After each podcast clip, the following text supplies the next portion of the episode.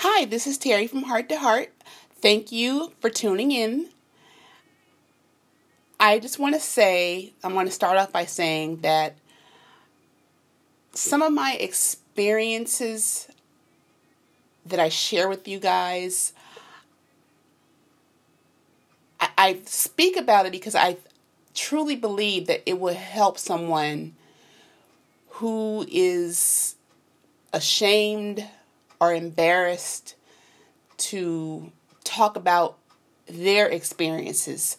So I believe that my voice can be the the the coach for them or the cheerleader, if you will, for the person that is going through something because I, I understand that everyone is not vocal and they might be, you know, not willing to discuss what they're going to through, but if so it's like a sense of a person that can relate to what another person is going through. So this subject is not really a comfortable one for some, especially if you have been a victim. So today's subject is about molestation. I was a victim of molestation at an early age. I was about 10 or 11, and the person that violated me was actually a, a really close family friend. And we trusted, you know, my mom trusted him, I trusted him. I played with his kids.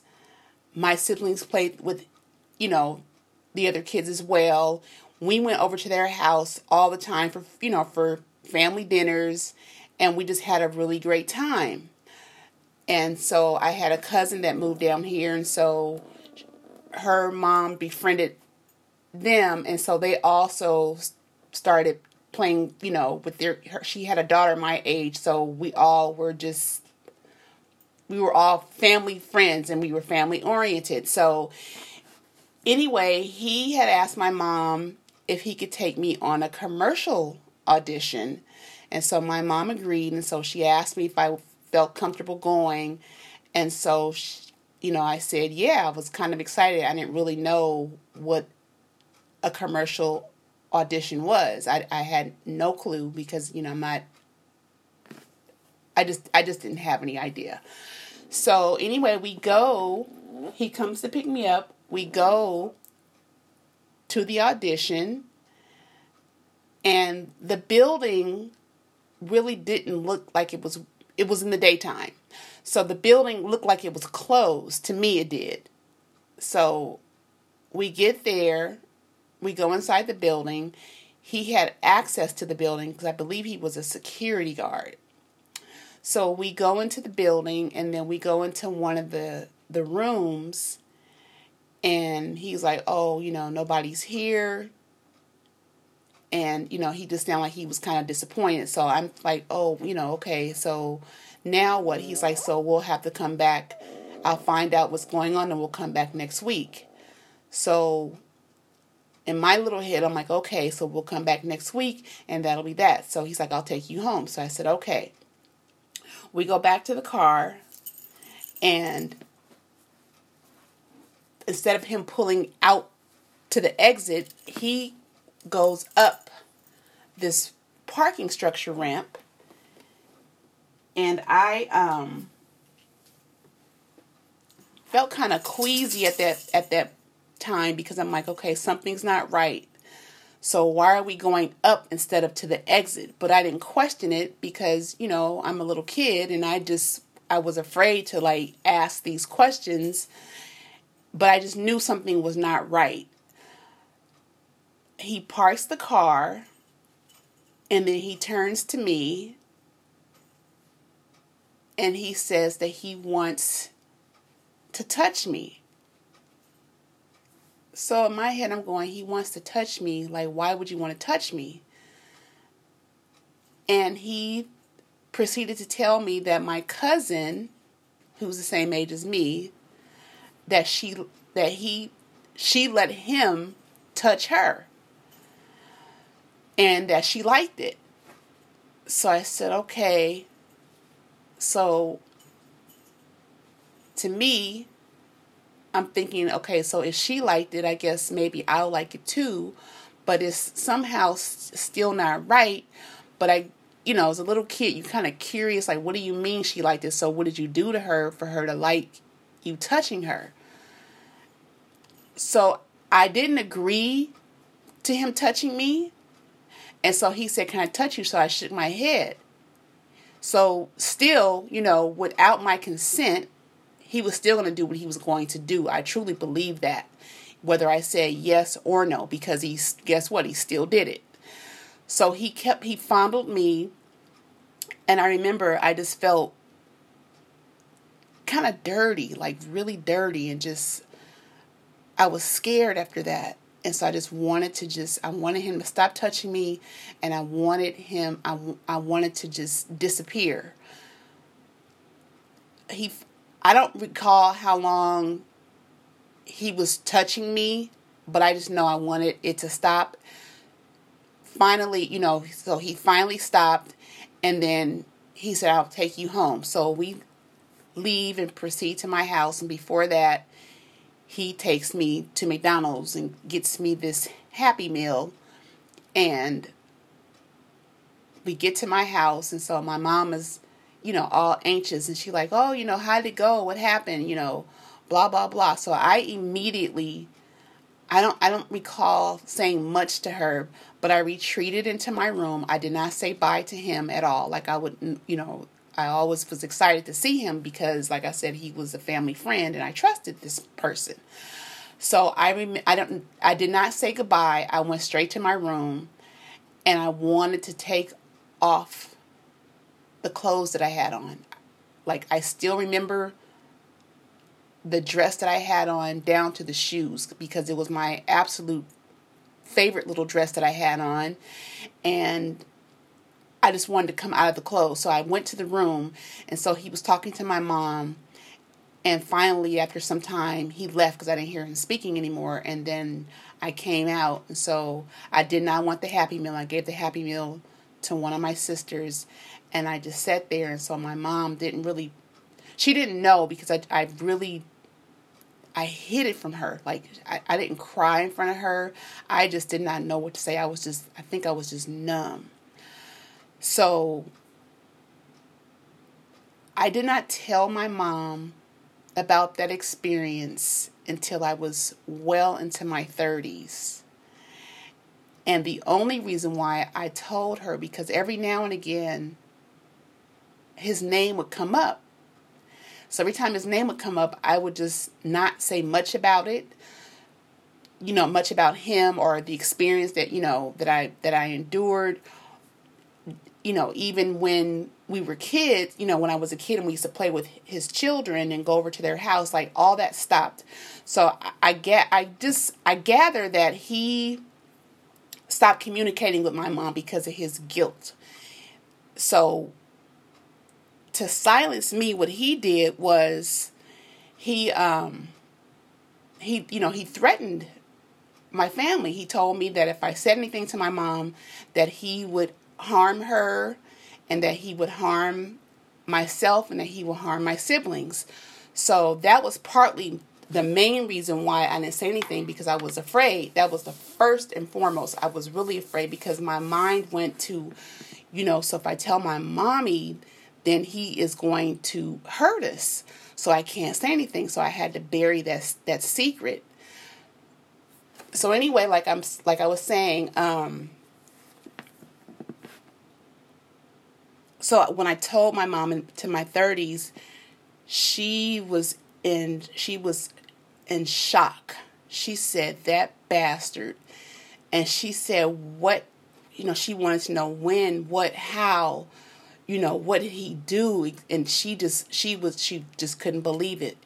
And she told me, she said, I wish, she said, if, no, she didn't say she wished, but she said, um, if you would have told me back then, I would have called somebody for on him, meaning that she would have called somebody to harm him. And so part of me was glad that I didn't say something because I, you know, I certainly don't want to see anybody hurt. Yeah, I was pissed off, but I don't want to see anybody hurt on my account because you know here I am still the I am the victim and you know but I understood my mother's disposition as a mother.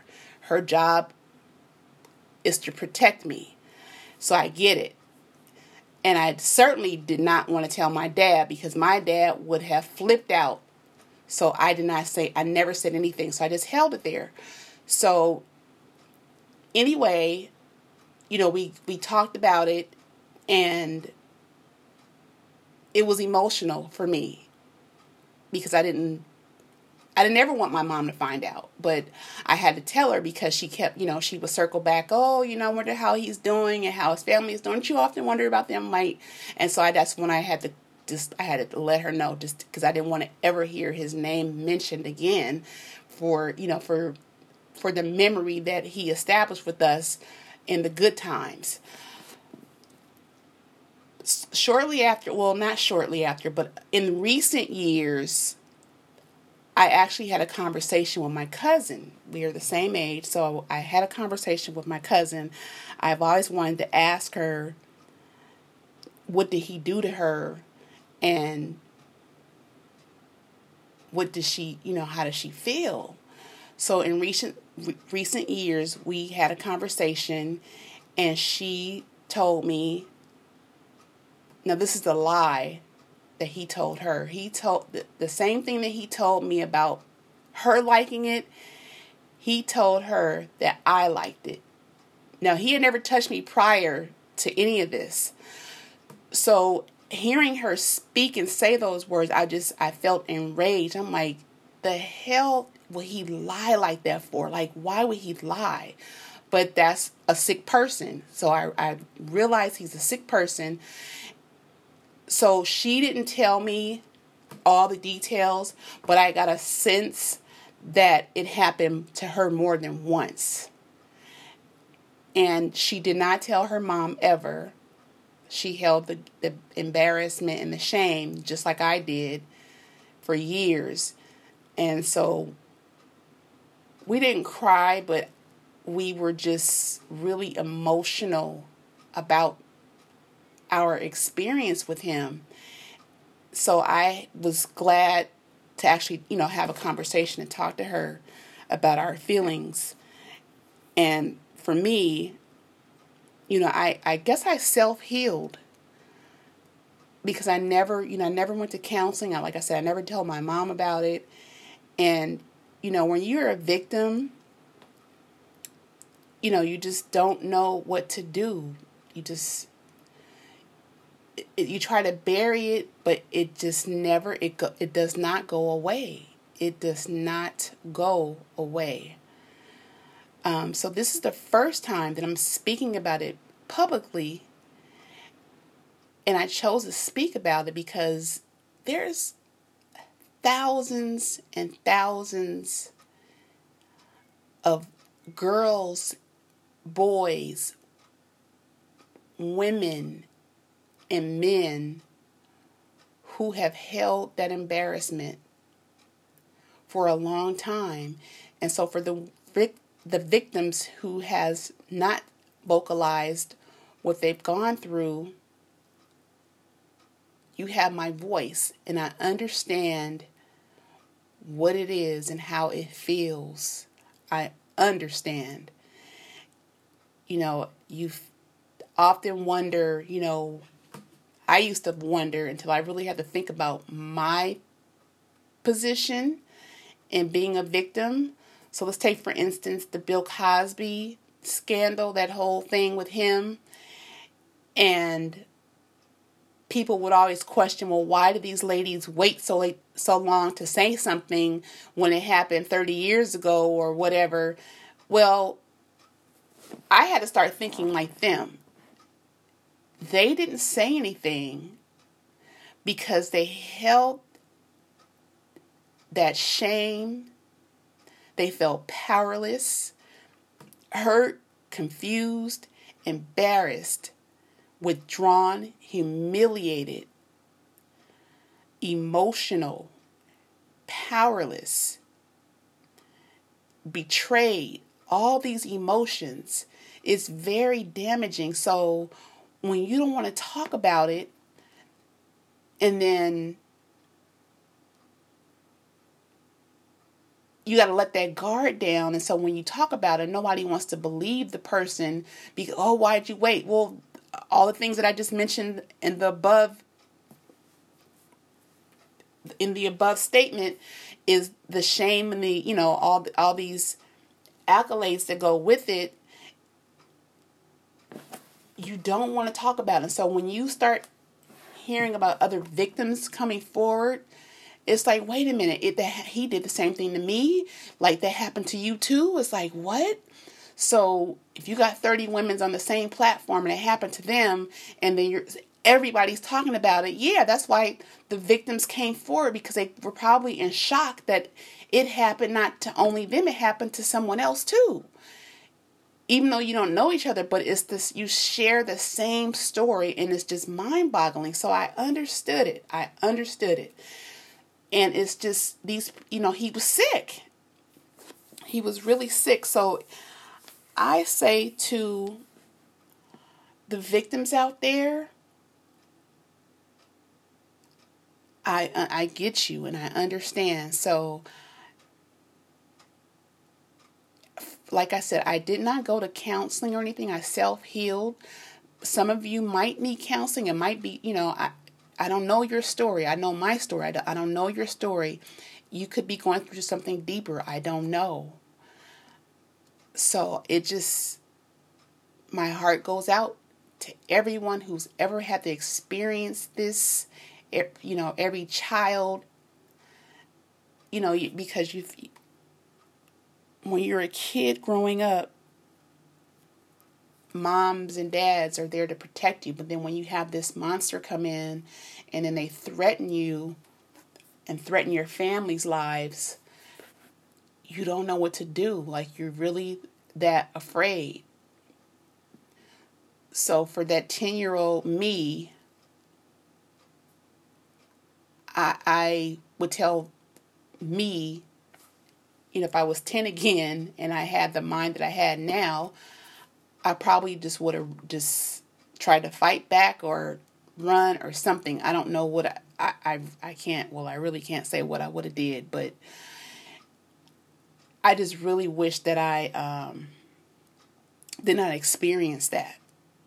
And I'm always one for saying our experiences make us stronger. Sometimes it doesn't because it, it's something that you just don't want to ever relive again or, or think about. But like I said, it never goes away.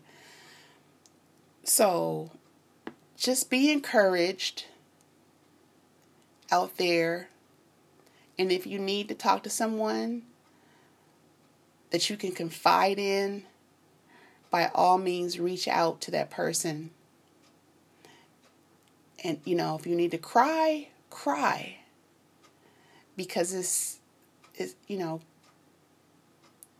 you got to begin to heal some kind of way because not everybody heals and but you got to start somewhere because a lot of people they hold um, they hold the shame for too long but at some point you do have to move on and just heal you, you have to heal.